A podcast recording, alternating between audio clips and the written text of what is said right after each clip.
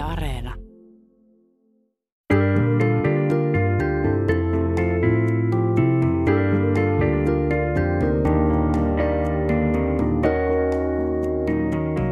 Ylepuheessa Jari Keränen. Tämänkertainen vieraani on Kimmo Elo, tervetuloa. Joo. Olet Jyväskylän yliopiston valtioopin dosentti. Mikä on ollut Suomen poliittisen historian tärkein tapahtuma? No niitä on varmaan ollut montakin meidän, meidän poliittisen historian ja yhteiskunnan kannalta, mutta mä ehkä nostaisin muutaman vuoden esille. 1809 tämä siirtyminen Ruotsin vallan alta Venäjän vallan alle oli tietysti yksi sellainen merkkipaalu meidän kehityksessä. Toinen tietysti 1917 itsenäistyminen.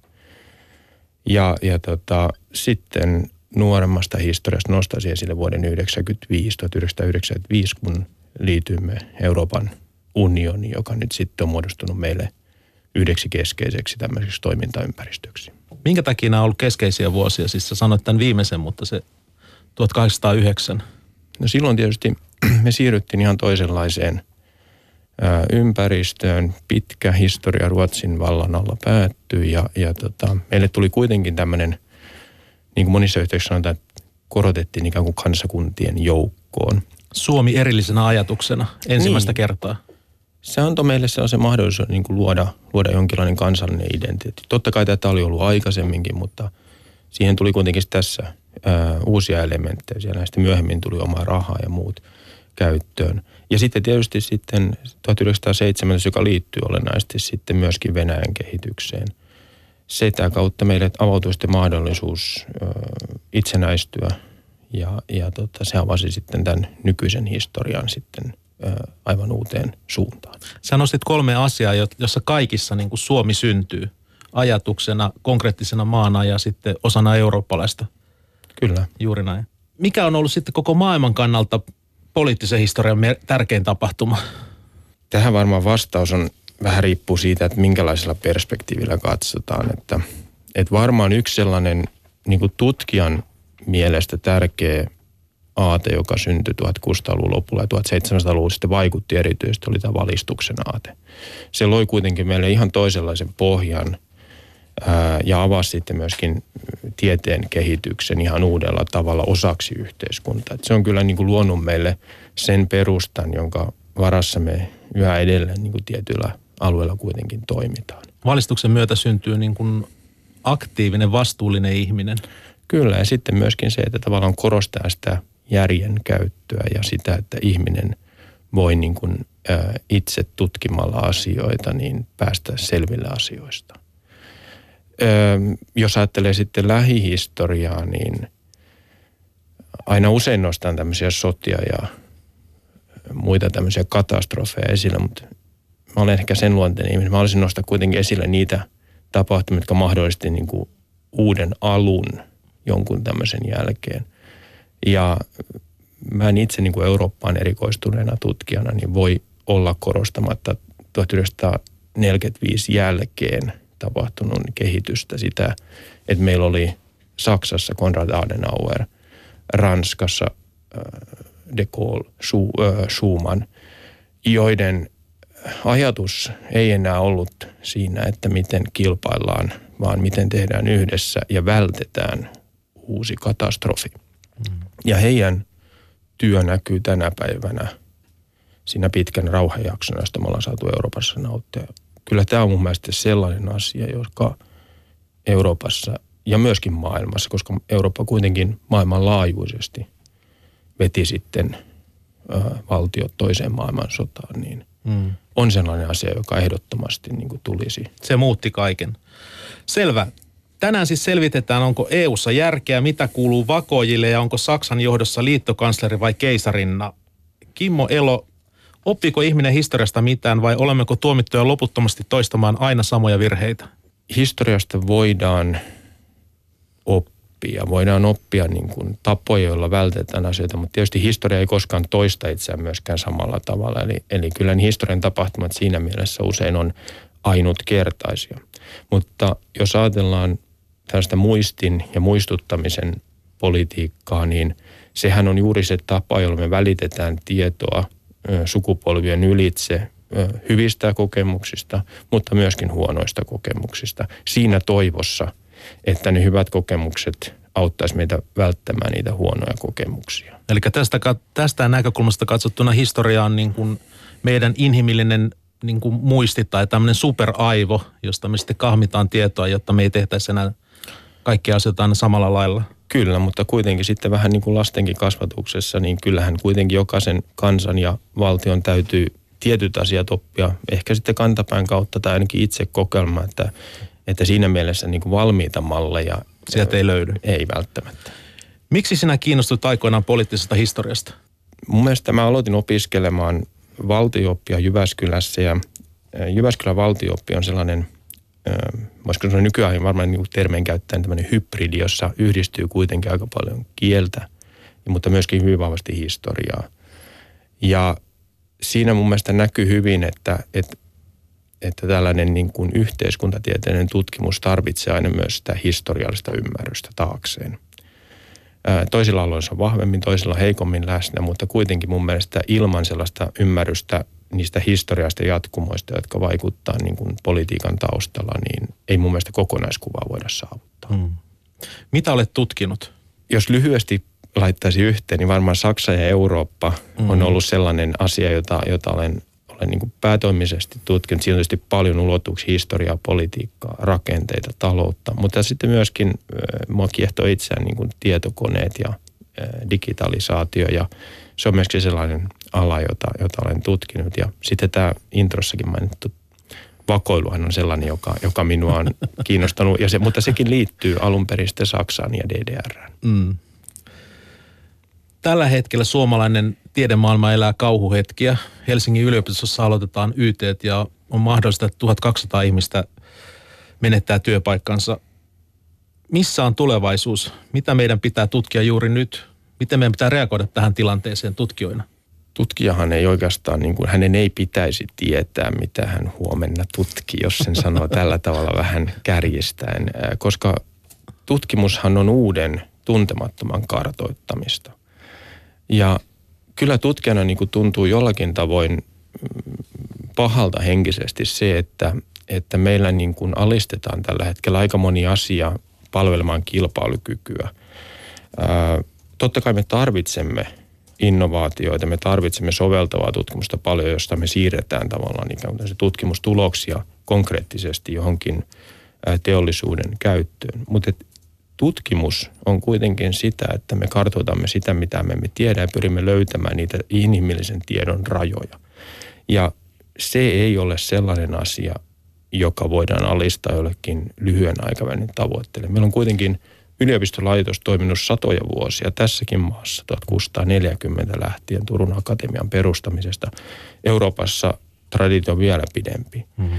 Ja meidän pitäisi ehkä palata niin kuin miettimään – siinä, että mikä on sen yliopistolaitoksen tehtävä ää, tässä maailmassa. Ja se on minun mielestäni nimenomaan löytää sellaista tietoa ja sellaisia ideoita, joita tähän mennessä ei ole keksitty. Ja, mm-hmm. Mutta se on sellaista työtä myöskin, että se on hapuilua pimeässä.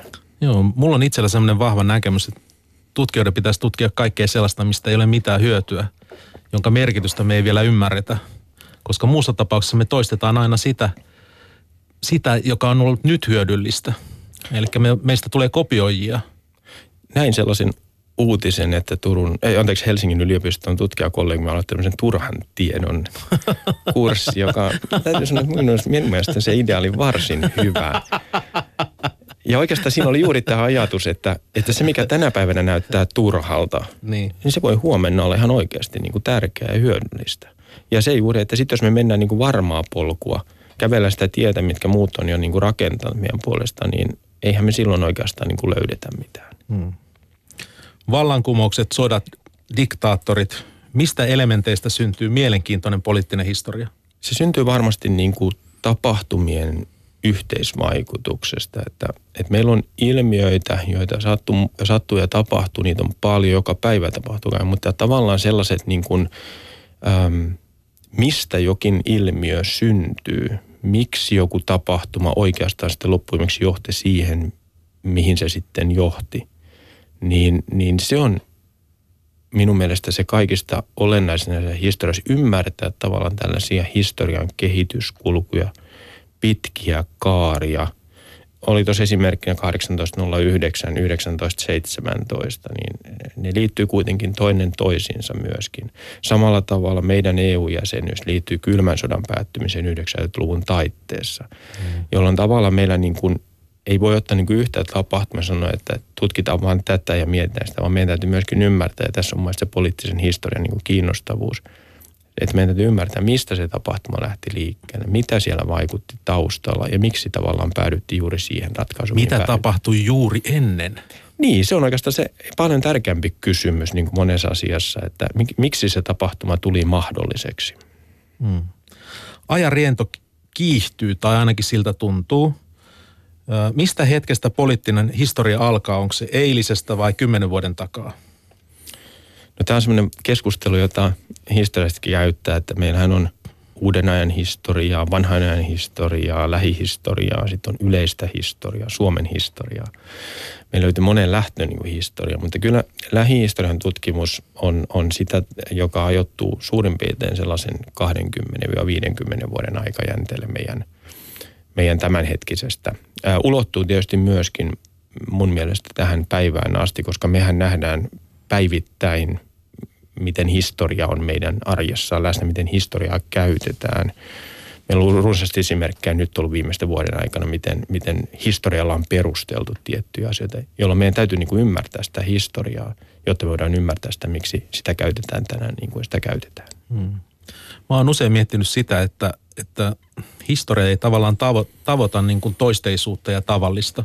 Siinä on tietty tämmöinen niin kuin ainutkertaisuuden lähtökohta, joka siellä on niin kuin taustalla.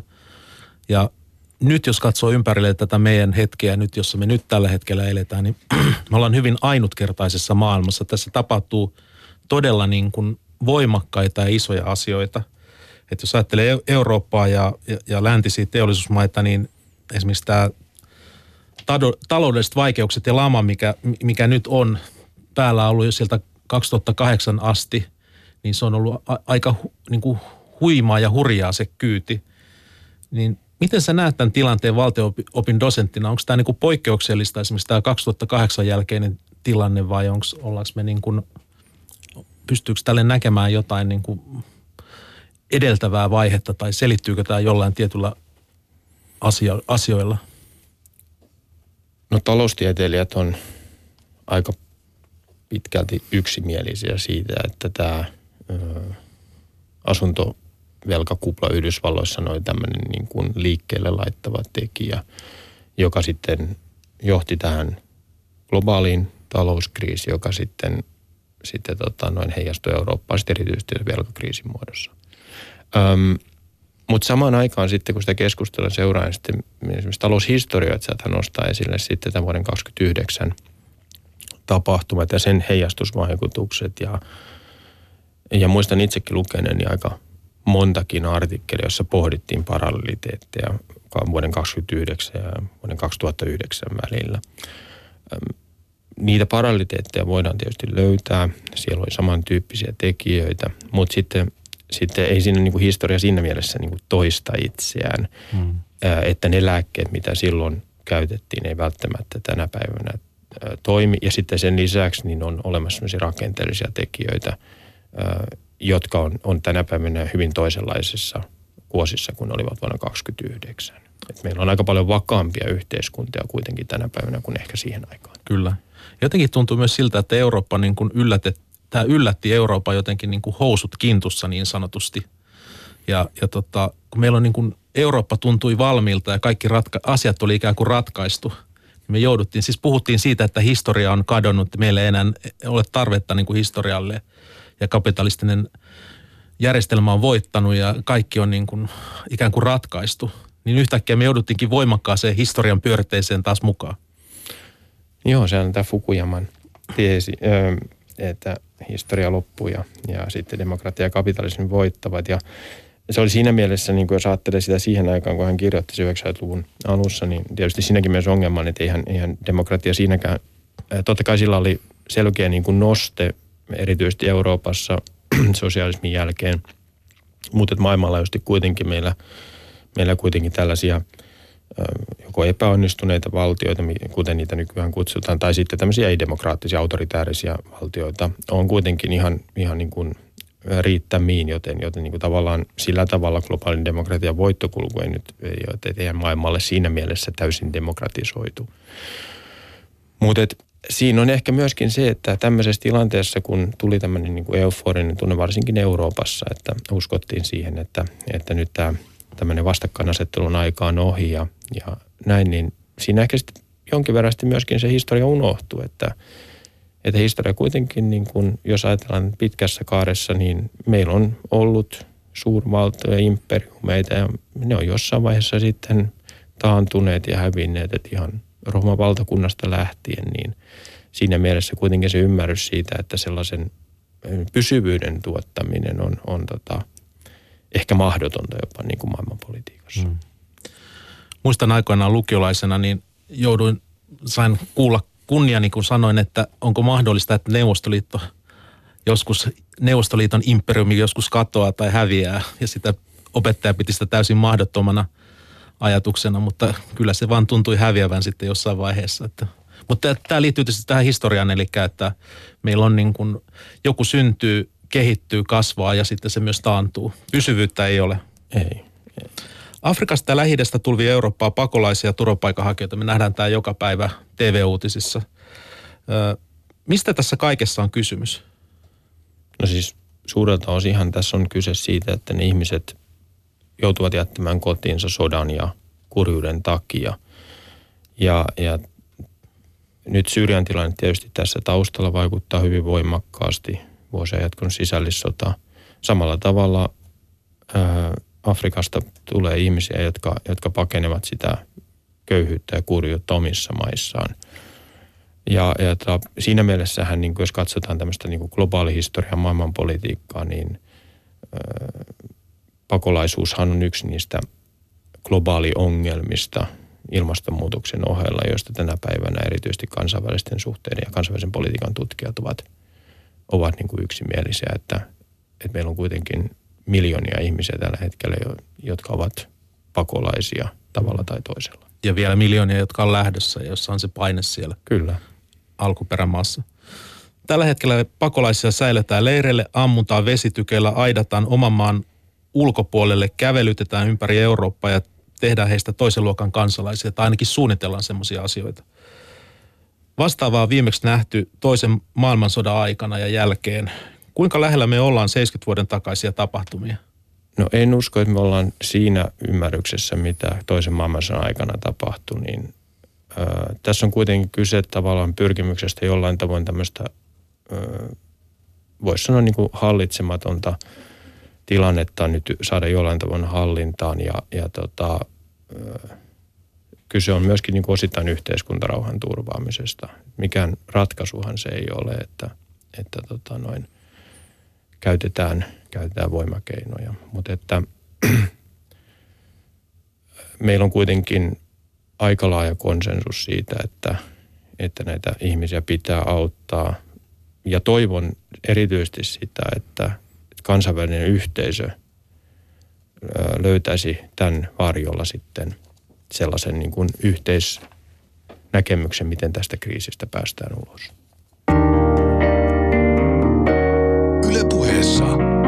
Jari Keränen. Minä olen Jari Keränen ja minun kanssani täällä studiossa on dosentti Kimmo Elo. Sinä voit osallistua keskusteluun Twitterissä at ylepuhetunnuksella. Nyt puhutaan Itä-Saksasta, Länsi-Saksasta, yhdistyneestä Saksasta ja siitä, miten Euroopan valloittaminen onnistuu parhaiten. Ö, olet tutkinut Saksaa käydään läpi käsitteet. Selitä 1995 syntyneille, mikä oli Saksan liittotasavalta eli Länsi-Saksa ja mikä Saksan demokraattinen tasavalta eli Itä-Saksa. Miksi ne olivat olemassa? No, Saksan demokraattinen tasavalta ja Saksan liittotasavalta olivat siis ää, tällaisia puolivaltioita, jotka, jo, puolivaltioita, jotka syntyivät ää, toisen maailmansodan jälkeen, kun sodan voittajavallat, Neuvostoliitto – toisella puolella ja sitten Yhdysvallat, Iso-Britannia ja Ranska toisella puolella eivät päässeet yhteisymmärrykseen siitä, että mitä voitetulle Saksalle pitäisi tehdä. Ja tämän seurauksena sitten molemmat osapuolet, eli tämä niin sanottu länsiliittoutuneet Yhdysvaltojen johdolla, ää, aloittivat sitten ää, oman valtion muodostusprosessissa läntisen tai miehittämillään vyöhykkeellä lännessä. Ja sitten Neuvostoliitto reagoi siihen aloittamalla sitten vastaavat toimenpiteet omalla miehitysvyöhykkeellään. Ja sitten tämä tilanne johti siihen, että, että molemmat valtiot sitten, tai tämä molemmat alueet sitten ää, saivat tällaisen ää, perustuslaillisen statuksen ja, ja, ja sen seurauksena sitten ää, Saksojen jako sementoitiin. Rauhansopimustahan kummankaan Saksan kanssa ei koskaan, koskaan tehty ja, ja tämä valtio ää, termikin on siinä mielessä ongelma, että puhutaan mieluummin puolivaltiosta niin kuin tutkimuskirjallisuudessa. Eli niillä oli hyvin rajallinen suvereniteetti. Itä-Saksa eli DDR seuraili sitten hyvin pitkälti sitä, mitä Neuvostoliitto määräsi. Ja sitten läntinen Saksa puolestaan oli, oli sitten hyvin tiiviisti osa Yhdysvaltojen johtamaa läntistä yhteisöä. Ja sitten loppuimeksi, kun tämä kylmä sota päättyi ja Saksat yhdistyivät 3. lokakuuta 1990, niin senkin edellytys oli se, että nämä sodan neljä voittajavaltaa pääsivät yhteisymmärrykseen siitä, että, että tämä Saksan jako päätetään. Mm. Molemmat maat oli siis tämmöisiä mallioppilaita. Tavallaan kyllä, että DDRstähän kaavailtiin sosialismin näyteikkunaa ää, länteen päin ja sitten vastaavalla tavalla sitten Länsi-Saksa toimi tämmöisenä kapitalismin etuvartiona sitten Euroopan keskellä. Hmm. Mennään vähän vakoilun suuntaan. Mitä tarkoittaa Stasi? Stasi on lyhenne sanasta Staatssicherheit, eli valtion turvallisuusvirasto, joka DDRssä eli Itä-Saksassa huolehti siitä, että valtioon mahdollisesti kohdistuvat uhkat torjuttiin, ne ovat sitten sisäisiä ulkoisia. Ja siinä mielessä niin sen esikuvana toimi Neuvostoliiton KGP. Eli siinä mielessä se oli tämmöinen vastaavan tyyppinen organisaatio. Hmm. Mä kävin kesällä Berliinissä Stasi-museossa ja se on Stasin entinen päämaja. Ja iso järkytys oli se, että kaikki näytti ihan samanlaiselta kuin Tamminiemessä. Ja tota, kaikki, siis huonekalut, puhelimet ja, ja matot ja kaikki. Mihin Suomi asettui 70- ja 80-luvulla, jos sitä vertaa Itä-, Itä- ja Länsi-Saksaa? No se oli sinne 73, 74, niin se oli hyvin tämmöinen ongelmallinen, koska Suomella oli linja, että Suomi ei tunnusta jaettuja valtioita ja Saksaan laskettiin sitten jaettuihin valtioihin. Samaan aikaan Itä- ja Saksa halusi kiivaasti myös läntiseltä yhteisöltä tämmöistä valtiollista tunnustamista, koska se uskoi, että sitä kautta se pystyisi sementoimaan tämän jaon pysyväksi osa, elin, tai olosuhteeksi. Mutta sitten vastaavasti taloudellisesti Suomi oli kuitenkin hyvin vahvasti sidoksissa läntisen Saksan kauppakumppanina. Ja, ja tätä tasapainoa sitten ää, Suomi pyrki ylläpitämään siten, että pidettiin, ylläpidettiin hyviä suhteita molempiin Saksoihin – Siinä oli tietysti myöskin sitten, toi, jos se käännetään toisinpäin, niin Länsi-Saksaan suhtautui hyvin ö, kriittisesti Suomen kaiken tyyppisen lähentymiseen Itä-Saksan kanssa, joka mm. sitten osaltaan tietysti sitten vaikeuttaa tilannetta. Suomi yritti niin kuin siinä välissä ottamatta kantaa toimia molempien kanssa, joka varmaan oli ihan viisas ratkaisu. Kyllä, ja sitten niin kuin sitä on kuvattu, että, että DDR näki niin kuin Suomessa ehkä läntisen maailman heikomman lenki, josta se tunnustus olisi ehkä helpointa saada, mutta tässä kyllä sitten Urho Kekkosen toiminta oli aika maltillista ja hyvin määrätietoisesti piti kiinni siitä, että jos Saksa tunnustetaan, niin tunnustetaan molemmat ja yhtä aikaa, jotta ei synny mitään poliittista epätasapainoa. Joo. Tämä museo oli mielenkiintoinen toisestakin syystä. Se alkoi jo sen museon ulkopuolelta. Sisäänkäynnin eteen oli rakennettu katos niin, että lähellä olevista kerrostaloista ei voinut nähdä, kuka oli menossa tänne Stasin päämajaan tai kuka sieltä oli lähtemässä – Miksi tämä Stasi oli niin vainoharhainen? No se koko ajatus perustuu siihen, että tehtävänä ei tunnistaa ikään kuin systeemin vihollisia, eli sellaisia henkilöitä, jotka tavalla tai toisella olisivat uhanneet sosialismia, DDRn olemassaoloa ja se loi sellaisen ilmapiiri, jossa tavallaan kuka tahansa saattoi olla niin kuin epäilyksen alainen. Sen lisäksi siihen rakennettiin tällainen yhteistyökumppanin ilmiantajien verkosto, joka, joka sitten toimi yhteistyössä ja välitti tietoa Stasille. He eivät olleet siis Stasin palkkaamia henkilöitä, siis työntekijöitä, mutta he olivat tällaisia yhteistyötahoja, niin kuin sanotaan epävirallisia työntekijöitä, niin kuin tämä virallinen termi kuuluu. Jotka oli siis ihan tavallisia saksalaisia Olivat tai DDR-läisiä. He olivat ihan tavallisia ihmisiä. Heitä rekrytoitiin juuri sen takia, että haluttiin saada tavallaan tietoa sellaisista, sellaista ihmisistä ja sellaista tahoista, jo- joiden lähelle Stasi ei itse kokenut voimansa mennä, koska olisi ollut paljastumisen riski. Ja tämä Urkkia-verkosto oli yksi hyvin, hyvin tehokas tapa haalia tietoa joka paikasta, myöskin niin kuin ihmisten yksityiselämästä. Kuinka paljon näitä urkkioita oli? No se vaihtelee vähän se arvio siitä, että kuinka paljon, mutta noin suurin piirtein niin kuin on puhuttu, että noin yksi urkkia 100-150 henkilöä kohti, että kyllä niitä oli sitten aika tavalla siellä. Mutta jokaisessa perheessä ei ollut urkkia, omaa urkkia. No ei ehkä joka perheessä, mutta on ollut kuitenkin aika monessa perheessä on ollut, ollut sitä. Ja se on ollut tietysti tämän yhdistymisen jälkeen, kun nämä arkistot on avautuneet, niin siellä on ollut ihan tämmöisiä niin perheen sisäisiä tragedioita, kun on käynyt ilmi, että isä on esimerkiksi antanut tietoa lapsista tai, tai vaimosta ja, ja sitten on käynyt myöskin sellaisia, että on vähän ristiinvakoiltukin ja urkittu, että toiset on tiedottanut. Opiskelijat, ulkomaiset opiskelijat varsinkin on yksi ryhmä, joita seurattiin tiiviisti, mutta kaikki sellainen, joka viittasi jonkinlaiseen niin kuin oppositionaaliseen toimintaan, niin se oli, se oli erityisesti niin kuin tämän, tämän toiminnan kohteena. DDR oli sosialistinen ihannevaltio. Miksi siellä piti tarkkailla ja valvoa ihmisiä? Eikö ihmiset ollut riemu rinnoin niin kuin mukana tässä sosialismissa?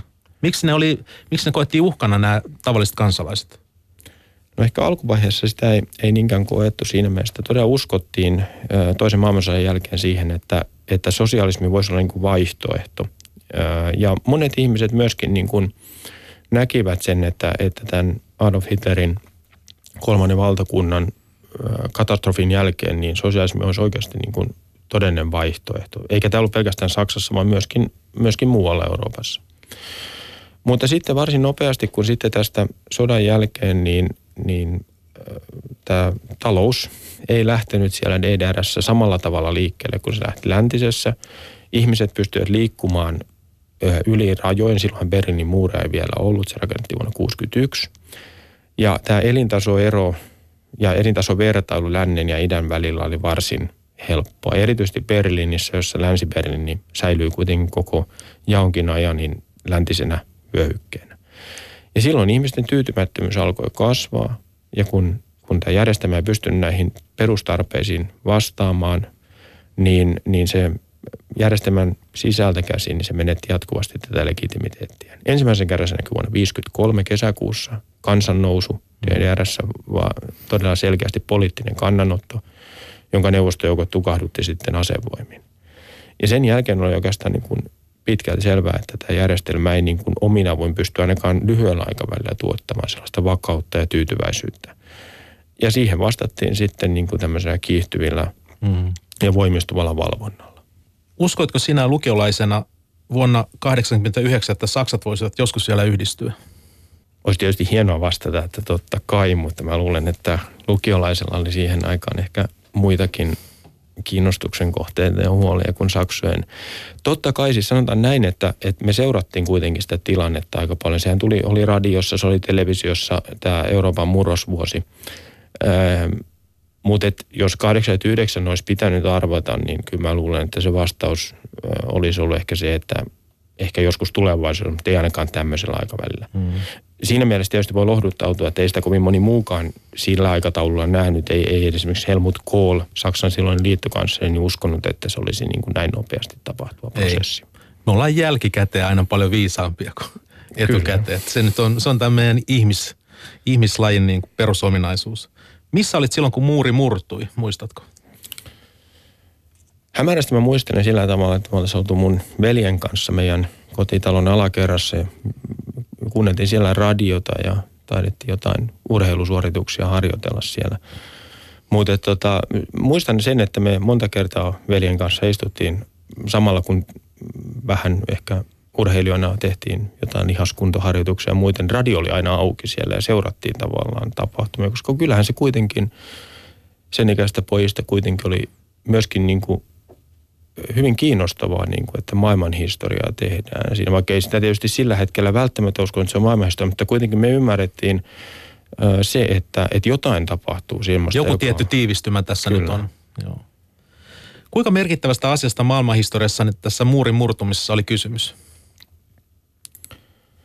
No muurin murtuminen sinänsä niin tietysti symbolisoi sitä, että tämä Euroopan jako oli murenemassa. Et siinä mielessä se, se myöskin symbolisoi sitä ihmisten kaipuuta saada vapautta, saada demokratiaa. Ää, siinä mielessä sillä on niin kuin tärkeä symbolinen merkitys. Mutta tota, kyllä se muutos tässä alussa lähdettiin siitä, että, että niin kuin mitä tapahtui sitä ennen. Mm. Niin kyllä mä näen, että se, se huipensi sen kehityksen, joka – Mihail Gorbatsovin valtaannousu Neuvostoliitossa laittoi liikkeelle. Että hänellä on kuitenkin niin kuin minun mielestä maailmanhistoriasti hyvin suuri merkitys mm, tässä. Koko tämä perestroikka.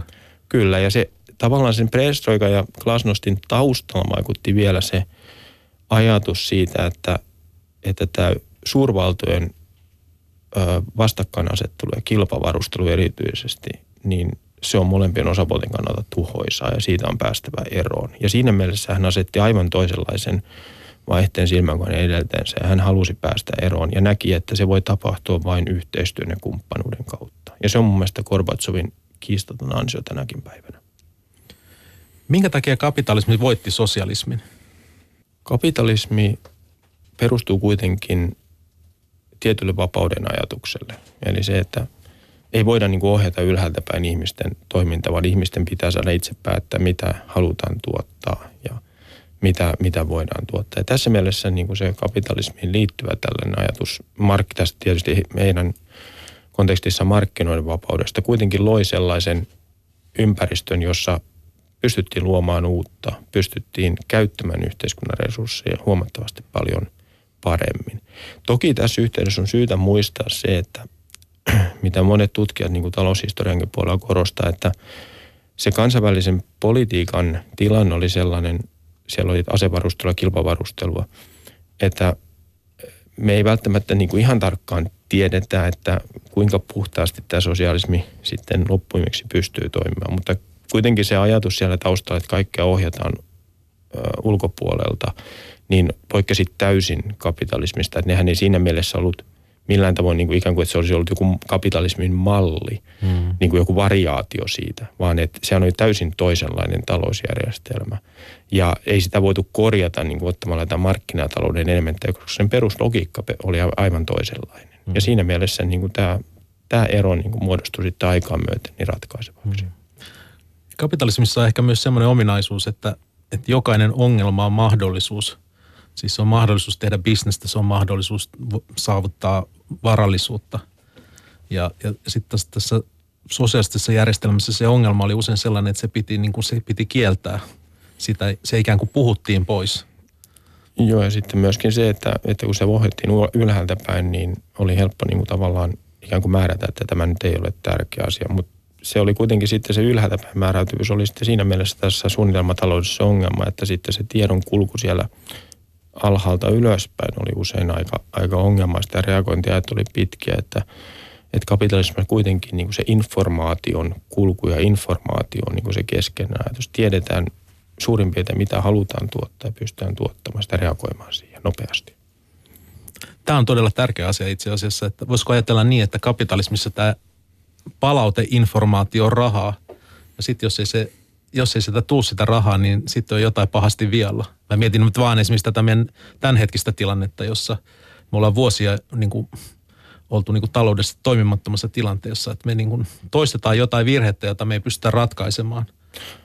Tuossa on varmasti niin kuin tietty perä siinä just, että se informaation pohjalta tapahtuva reagointi on niin kuin tänä päivänä varmasti hyvin, hyvin tärkeä osa myöskin talouden toimintaa ja ja meillähän puhutaan tällä hetkellä paljon siitä, että suomalaiset tuotteet ei käy kaupaksi.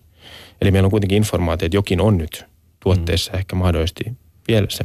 Ja, ja siinä mielessä sitä informaatio on olemassa, mutta siihen reagointi sitten, miten siihen reagoidaan, niin se on toinen kysymys. Nyt Soini, Stup ja, ja, ja tota Sipilä, seuratkaa rahaa. Siitä se ratkaisu löytyy. Ää, miten totali, totalitaarisesta järjestelmästä siirrytään demokratiaan? Hitaasti.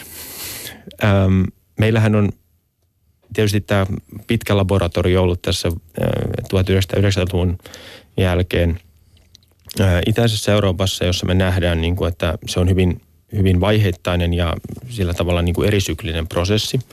Mutta meillähän on myöskin aikaisempia ollut, Latinalainen Amerikka on usein käytetty esimerkki, mutta myöskin sitten Espanja, Portugali 70-luvulla, kun he siirtyvät diktatuurista demokratiaan, ne ovat myöskin olleet tällaisia esimerkkejä siitä. Siinä on oikeastaan niin kuin tutkija, edesmennyt tutkija Ralf Dahrendorf aikanaan kiteytti sen, että, että kuusi kuukautta kestää siihen, että saadaan tällaiset tota, noin, toimivat demokraattiset instituutiot, siis vaalit saadaan rullaamaan ja näin. Mm. Sitten kuusi vuotta, että saadaan toimiva markkinatalous, eli meillä on hintamekanismit ja muut, jotka toimii, mutta 60 vuotta, jotta saadaan toimiva kansalaisyhteiskunta, joka sitten tavallaan ajattelee demokraattisesti, toimii demokratian periaatteiden mukaisesti niitä kunnioittain. Ja, ja tota, eli se on sekä institutionaalinen prosessi, jossa luodaan tiettyjä uusia rakenteita, mutta ennen kaikkea kyse on niin kuin oppimisprosessista. Pään sisäisestä kulttuurista Kyllä. siitä, että, että miten me synnytetään niin kuin demokraattinen ihminen. Kyllä, ja sisäistetään niin kuin tavallaan. Ja tässä tietysti se sukupolven välinen vuorovaikutus, että jos tavallaan se huono kokemus, niin kuin joskus puhutaan DDRssä tai entisen DDRn alueella asuvista ihmisistä, jotka haikailee niin ostalgisesti tätä Itä-Saksaa takaisin, niin hehän siirtää tietyn tyyppistä niin ajattelumalle myöskin sitten jälkipolville. Ja mitä vahvemmin tämmöinen niin kuin jää sinne yhteiskuntaan, niin sitä hitaampaa tämä on. Et se on myöskin poisoppimista sellaista niin kuin sosiaalistetusta mallista, joka oli tyypillistä sitten diktatuurille. Silloin kun Neuvostoliitto hajosi, ja mä mietin tätä asiaa, että kuinka kauan kestää, niin mä, päädyin pitempään aikaan kuin 60 vuotta. Ja se oikeastaan johtuu siitä, että, että Venäjällä ei ollut koskaan ollut tämmöistä niin kuin vastuullista demokraattista ihmistä. Että jos ajatellaan niin kuin ennen Neuvostoliittoa, niin oltiin maaoria ja, ja, ja tota, ei, ei ollut syntynyt tämmöistä niin kuin ihmistä, jonka kannattaa tehdä esimerkiksi taloudellisia tekoja, jossa hän voi hyötyä niin kuin omasta yrittämisestään. Ja sama jatkui sitten tavallaan jollain lailla Neuvostoliitossa. Ja se, se, siinä on niin kuin iso haaste juuri tämän niin kuin uuden ihmisen luomisessa. Joo, ja tämä on tullut esille monissa tutkimuksissa, että yleensä se siirtymävaihe on lyhyempi sellaisissa maissa, jois, jotka pystyy tukeutumaan jonkinlaiseen demokraattiseen traditioon. Tämä nähtiin itäisen Keski-Euroopan alueella näissä maissa, jotka maailmansotien välisenä aikana olivat ainakin kohtuullismäärin demokraattisia. Niissä tämä on ollut Tsekkoslovakia, Tsekkiä, Kyllä. Näin. Mm. Ja sitten taas sellaisissa maissa, jos tällaista vastaavaa traditioita ei ole, mainitsit Venäjän, niin, niin tämä on selvästi niin kuin tekijä, joka vaikuttaa. Eli ei ole sellaista tavallaan ikään kuin historiallista traditiota, historiallista muistia siitä, mitä on elää demokraattisessa yhteiskunnassa. Mm. Adolf Hitler yritti aikoinaan alistaa Euroopan sodalla. Onko liittokansleri Angela Merkel onnistunut siinä EUn ja talouden turvin? Onko hän Angela ensimmäinen meidän kuningatar? No ehkä ihan noin pitkälle mä en, mä en niin näkisi näkis sitä Merkel. Merkelillähän on vahva asema, ähm, mutta et osittain Merkelin vahvuuskin liittyy juuri siihen, että, että Saksa on kuitenkin iso maa äh, Euroopan keskellä ja keske, keskeisyys ei tarkoita pelkästään maantieteellistä. Totta kai silloin tämä tämä niin, kuin niin sanottu mitelaage keskeinen asema myöskin sitten monilla muilla mittareilla, taloudellisilla, poliittisilla. Mutta Saksan toiminta on ollut siinä mielessä välttämätöntä tässä laajuudessa, koska muut eurooppalaiset maat ovat kyntäneet ehkä niin syvällä, että, että tota, noin, ei ole ollut sellaista niin kuin varten otettavaa ää, tukea mistään muusta suunnasta. Mutta kuitenkin Merkel on korostan koko ajan sitä, että, että Eurooppa on niin kuin yhteinen projekti. Mm. Että se ei ole, kyse ei ole niin kuin Saksan mm. Mutta onko tämä ongelma? Ylepuheessa Jari Keränen. Minä olen Jari Keränen ja täällä studiossa kanssani on keskustelemassa dosentti Kimmo Elo. Jokainen agenttielokuvia katsonut tietää, että vakoilen elämä on ihan parasta. Mahtavia viinejä, nopeita autoja, aseita – käsittämättömän upeita ja halukkaita naisia. Maailmasta ei löydy yhtään yli 15-vuotiaista teinipoikaa, joka ei haluaisi olla Bond, James Bond. Olet tutkinut vakoja mutta oletko koskaan haaveillut vakoja urasta? No en varsinaisesti. Siis varmasti sanotaan näin, että Bond-leffoja katsoessa saattoi ehkä olla kuitenkin, että kyllä mä niitäkin olen paljon katsonut nuoruudessa, niin, niin tota, olihan siinä tiettyä sellaista jännitystä, mutta et, äm, vakoilijana toimiminen on kuitenkin aika, aika tota, äm, erikoinen elämäntapa. Ja sanotaan näin, että Bondien vastapainona toimi sitten nämä varsin realistiset vakoilija romaanit, niin kuin Sonde Kar tai joku muu, mm. jossa sitten se vakoilijan arjen raadollisuus taas tuli ja se jatkuva pelko, se jatkuva tavallaan sellainen Epävarmuus. epävarmuus toi kuitenkin sellaisen niin kuin realismin siihen. Ö, tulisiko poliittisen historian tutkijasta hyvä vakoja? Onko se hyvä koulutus tähän ammattiin? En, en usko. Että tota, sanotaan, että varmasti niin kuin historian tietämys auttaa näkemään tiettyjä asioita, mutta mä luulen, että vakojat värvätään ihan, tai sanotaan tutkimusten perusteella rohkeinen sanoa, että vakojat värjät, värvätään vähän toisenlaista piireistä. Hän on maailman historian tärkein vakoja. Hän on poliittisen historian tutkija. Ää, aina kysellään, mikä on elämän tarkoitus. Kerro meille, mikä on vakoilun tarkoitus. Vakoilun tarkoitus on hankkia sellaista tietoa, jota ei voida julkisesti ja tämmöisen laillisin keinoin saada. Eli vakoiluhan on aina toimintaa, joka liikkuu siellä niin kuin harmaalla vyöhykkeellä ja perustuu ajatukselle, että koska tietoa ei muuten voida saada, se pitää saada haltuun sellaisin keinoin, jotka eivät sitten ole, ole niin kuin, sanotaan, että ne liikkuvat sitten osittain myöskin ihan rikollisuuden rajamailla. Ne ei kestä päivän valoa. Mm. Joo. James Bondin motiivit ovat ilmiselvät. Miksi ihan tavallinen ihminen ryhtyy vakoilijaksi? Kun ei, siihen, siihen ei voi opiskella ammattikorkeakoulussa. No tota, se, ne tutkimukset siltä, että useinhan nämä ihmiset eivät kauheasti kerro, että olen ollut vakoja. Ja, ja tota, tämä on myöskin nähty niin kuin tämän kylmän sodan päättymisen jälkeen, että meillä on tämmöisiä autobiografisia kertomuksia siitä, että, että joku on toiminut vakoina, mutta mutta hyvin vähän ja hyvin niukasti. Et se, mihin meidän niin tiedot perustuu aika pitkälti, on arkistolähteet, jossa meillä on sitten eri maiden tiedustelupalvelut ovat myöskin sitten tallentaneet niitä värväysdokumentteja. Ja niistä käy aika selkeästi ilmi, että, että siellä on pääsääntöisesti kahden tyyppistä motiivia. Toinen on poliittinen motivaatio, eli, eli katsotaan, että se järjestelmä, jonka piirissä itse toimii, niin ei ole se, missä haluaisi toimia. Se ei ole legitiimi. Niin, tai se on sellainen, joka sanotaan, että toivoisi, että se toinen järjestelmä. Tämä oli tietysti sosialismin aikana, se oli sitten sosialismi ja kommunismi, jonka puolesta, tai toisinpäin toimi. Olihan meille myöskin, me unohdetaan usein se, että meillä oli myöskin sosialismissa toimivakoja, jotka halusivat sitten tota noin, ö, kapitalistisen järjestelmän ja demokraattisen järjestelmän ja toimivat siellä puolella sitten tämän järjestelmän hyväksi.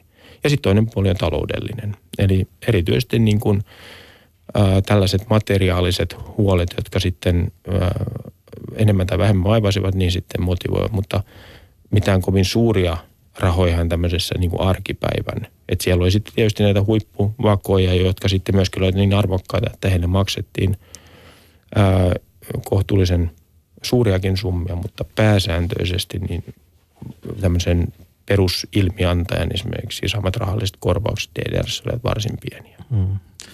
Suhtauduttiinko näihin niin kuin, organisaatioiden suunnasta niin kuin eri lailla näihin kahden, kahdenlaisiin vakojiin, niihin, jotka oli ideologisia vakoja ja näihin, jotka oli talo, taloudellisia vakoja? Halveksitteko esimerkiksi taloudellisia vakoja vai oliko se ylipäätään tärkeää, että saatiin tietoa? No ei heitä, niin kuin sanotaan, että ei tämä halveksittu, että he oli kuitenkin se yksi tärkeä tiedonlähde. Öö, he oli ehkä enemmän niin kuin valvonnan alla siinä mielessä, että heitä pidettiin kuitenkin siinä mielessä niin kuin ehkä tämmöisinä niin kuin, öö, notkeampina sen, sen vakoilun suhteen, koska he saattavat sitten lopettaa, jos nämä materiaaliset hyödyt eivät, eivät tota täyttyneet. Että heidän motivaatio ei välttämättä ollut niin vahvat. Jos ei selkeästi materiaalista hyötyä tullut, niin he saattavat sitten niin kuin vaan jättää sen ilmäntää toiminnan. Tai ryhtyä kaksoisvakoijiksi. No, jos toinen maksaa enemmän, niin jos ei ole ikään kuin... Joo, varmasti tämmöisiäkin tapauksia, tapauksia oli. että Näistä kaksoisvakoista meillä on aika paljon vähemmän tietoa. Mutta sitten tietysti nämä poliittiset, siinä oli kuitenkin tietyn tyyppinen selkeästi tämmöinen vahvempi motivaatio yleensä taustalla. Ja, ja tota, he olivat myöskin niin kuin siinä mielessä, että he eivät edellyttäneet useinkaan, eivätkä vaatineet tällaisia taloudellisia korvauksia niin, tai hyvityksiä, niin he olivat myöskin siinä mielessä järjestelmän kannalta sitten hyödyllisiä. Mistä kylmän sodan aikana oltiin kiinnostuneita? Mitä asioita vakoiltiin? No kyllä siellä oltiin kiinnostuneita, jos ajatellaan suurvaltojen tasolla, niin erityisesti siitä, että mink, mitä kaikkea oli suunnitteilla toisen valtion piirissä. Tietysti aseteknologia oli yksi asia, mutta sitten tämä niin kuin erityisesti sosialismin puolelta oltiin kiinnostuneita seuraamaan sitten ja saamaan tietoa niin kuin teknistieteelliseltä puolelta. Eli mitä pidemmälle kylmästä eteni ja mitä suuremmaksi tämä tavallaan teknologinen etumatka ää, kasvoi niin kuin Yhdysvaltojen johtaman länsileirin taholta, niin sitä enemmän se vakoilu myöskin itäisen ää, tai Neuvostoliiton ja sen liittolaisten piirissä suuntautui teknistieteelliseen puoleen. Eli haluttiin saada niitä ää, tietoja, jotka olivat näiden erilaisten sanktiotoimien piirissä. Ja semmoista tietoa, jota ei itse pystytty enää tuottamaan. Kyllä, esimerkiksi niin kuin, ää, juuri nimenomaan korkean teknologiaan liittyvä mm. osaaminen. Mitä kylmän sodan loppuminen merkitsi vakoijille? No tietysti se, että tämä vastakkainasettelu poisti tämmöisen selkeän niin kuin, ö, kohteen, mutta tota, moni tietysti vain lopetti, häipyi, ei, niin kuin, mutta ei myöskään pitänyt siitä ääntä, että, että oli ollut.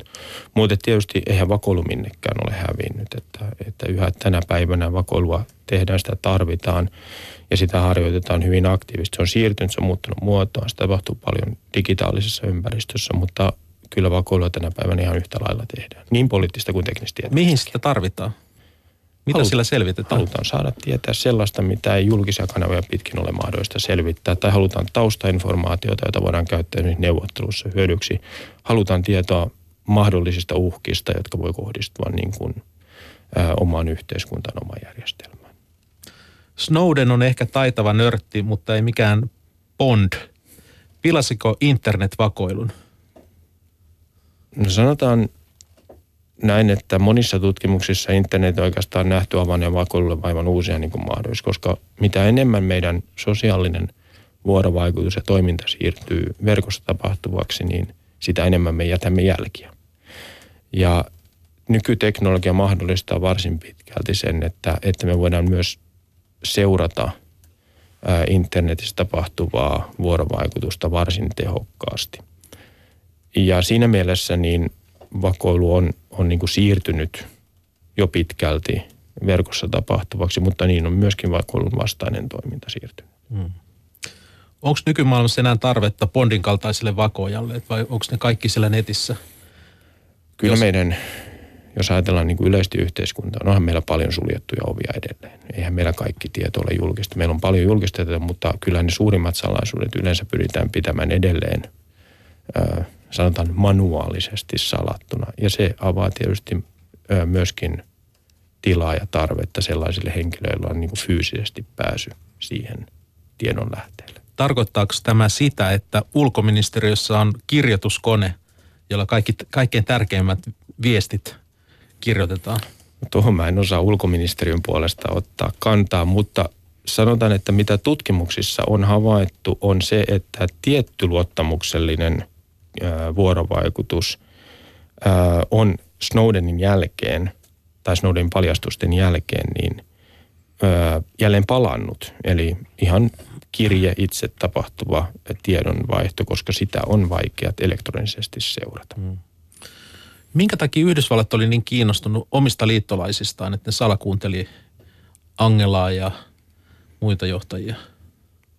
No Yhdysvalloilla on oma intressinsä siitä, että se pystyy pitämään liittolaisensa tukenaan. Ja sitä kiinnostaa tietysti tietää se, että mm, mitä tavallaan Yhdysvaltojen selän takana niin sanotusti puhutaan. Eli haluttiin osaltaan varmistaa se, että, että Yhdysvalloilla on käytössään se sama tieto kuin sen liittolaisilla. Siitähän siinä perimmiltään on kyse. Haluttiin varmistaa se, että jos asiat eivät tule kahdenvälisessä keskustelussa ilmi, niin ne saadaan sitten muulla tavoin selville. Mä oon joskus miettinyt, että vakoilu on alkanut siinä vaiheessa, kun ensimmäinen ihminen on rakentanut aidan tonttinsa ympärille ja sitten se toinen on halunnut tietää, että mitä sillä aidan takana tapahtuu ja, ja, ja tota, sitten se on ruvennut kurkkimaan ja kuuntelemaan sieltä aidan raosta. Niin, vakoiluhan sanotaan, että se on se maailman toiseksi vanhin ammatti. Kerro jostain sellaisessa tilanteessa, jossa vakoilu on ihan oikeasti vaikuttanut maailman historiaan. No meillähän on ollut sellaisia, no ehkä maailman historia, onhan näitä keskustellaan ed, ed, ed, etenkin siitä, että kuinka suuri rooli sitten vakoilulla oli, oli esimerkiksi tässä Irakin sotaretkessä silloin 2001. Öm, siinä on selkeästi niin kuin sitten jälkikäteen pystytty osoittamaan, että ne tiedot, joihin perustu, niin nehän tuli tiedustelulähteistä. Ja ne eivät sitten jälkikäteen tota, tutkittuina sitten ö, olleetkaan aivan niin paikkaansa pitävä kuin silloin annettiin se on hyvin vaikea niin kuin vakoilun osalta, koska meidän niin kuin materiaalitilan niin kuin tutkimusten kannalta on, oikeastaan niin kuin perustuu tällaisiin vuodettuihin lähteisiin. kylmän sodan meillä on nyt käytössä aika paljon arkistolähteitä, mutta et, jos mä otan tämänhetkistä vakoilua, niin ne on juuri tämmöiset Snowdenin kaltaiset tietovuodot tai sitten tämmöiset Wikileaks-tyyppiset, jossa, jossa tulee sitä tietoa. Mutta nekin on kuitenkin sillä tavalla, että nehän on vain yksi kurkistus siihen maailmaan. Että usein käytetään sellaista vertausta, että, että vakoilu oli niin kuin yksi, tai yksi tärkeä syy siihen, että kylmä sota pysyi kylmänä. Eli tavallaan kun tiedettiin, mitä vastapuoli aikoo, niin pystyttiin myöskin tavallaan toimimaan sen mukaisesti, että se ei päässyt eskaloitumaan se tilanne. Et siinä mielessä niin voisi Vakoilun sanoa, ansiosta ei tullut sotaa. No, jos sen haluaa tiivistää tällä tavalla, niin tässä suhteessa niin kuin tutkijat kyllä on tästä aika yksimielisiä. Eli silloin vakoilu on erittäin hyvä ja tärkeä asia. Se liittyy itse asiassa samaan kuin mikä, mihin kaikki muukin tiedon jakaminen. Eikö vaan? Kyllä se perimmiltä, ja se on, mutta se tekee juuri siitä ongelmallisen siitä, että kun se liikkuu kuitenkin tällä tavalla harmaalla vyöhykkeellä, että, että vakoilijat eivät mielellään kerro, miten he toimivat, koska silloin vastapuoli tietäisi varautua. Mm. Mutta sitten kuitenkin ihan selkeästi nähdään, että me tarvitaan kuitenkin myöskin tämmöistä tiedustelutietoa yhtenä osana ö, yhteiskuntaa, rauhan turvaamista. Ja se tekee tästä suhteesta hyvin jännitteisen. Entä me suomalaiset? Ollaanko me puhtaita pulmusia? Ketä me ollaan vakoiltu?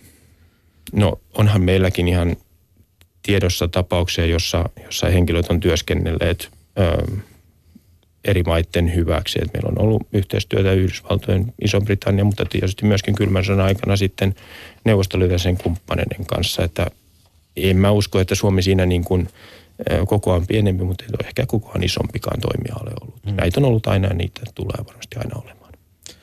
Me emme ole vielä oikeastaan keskittyneet Venäjään. Puhutaan siitä vähän. Onko Suomessa poliittista historiaa ilman Venäjää?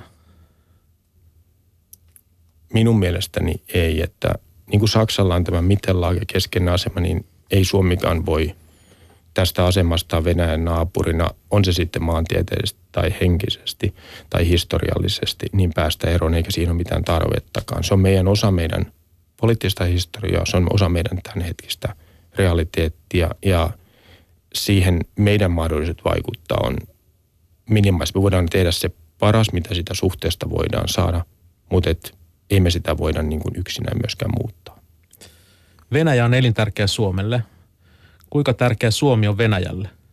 No kyllä meillä on, sanotaan, että Suomi on ollut tärkeä kumppani ja, ja se kyllä on näkynyt myöskin näiden nyt ajankohtaisten kriisien kohdalla, että Suomella on ä, tietty tärkeä ä, asema myöskin Venäjän poliittisen johdon piirissä. Että onhan presidentit ovat käyneet keskusteluja ja tietty tällainen kansainvälisen politiikan status Suomella on. Mm. Ja se on tällä hetkellä ainakin ollut minun mielestäni pääosin myönteinen asia Suomen kannalta. Tarja Halonen käveli tasavallan presidenttinä ollessaan Vladimir Putinin kanssa käsikynkkää. Minkälaiset suhteet ovat Niinistöllä ja Putinilla? No sen perusteella, mitä julkisuudessa on, on nähtävissä, niin, niin tota, hyvin asialliset ja ja kuitenkin sellaiset, niin kuin, että pystytään olemaan vuorovaikutuksessa ilman kovin suurta ää, tällaista niin kuin, ä, protokollaa ja, ja pystytään myöskin keskustelemaan hankalistakin asioista, ainakin tietyllä tasolla, ja se on tietysti hyvä asia. EUn asettamat Venäjä-pakotteet, öljyn hinnan romahtaminen ja talouden lama, onko Suomen ja Venäjän suhteet, niin onko ne tällä hetkellä huonommassa jamassa kuin pitkään aikaa? No mä siirtäisin ehkä katsen siihen, että Suomen osa EUta ja tällä hetkellä EUn tai ylipäätään Euroopan ja Venäjän suhteet ovat, ovat hyvin jännitteiset ja Suomi ei tästä tilanteesta niin kuin voi olla irrallaan.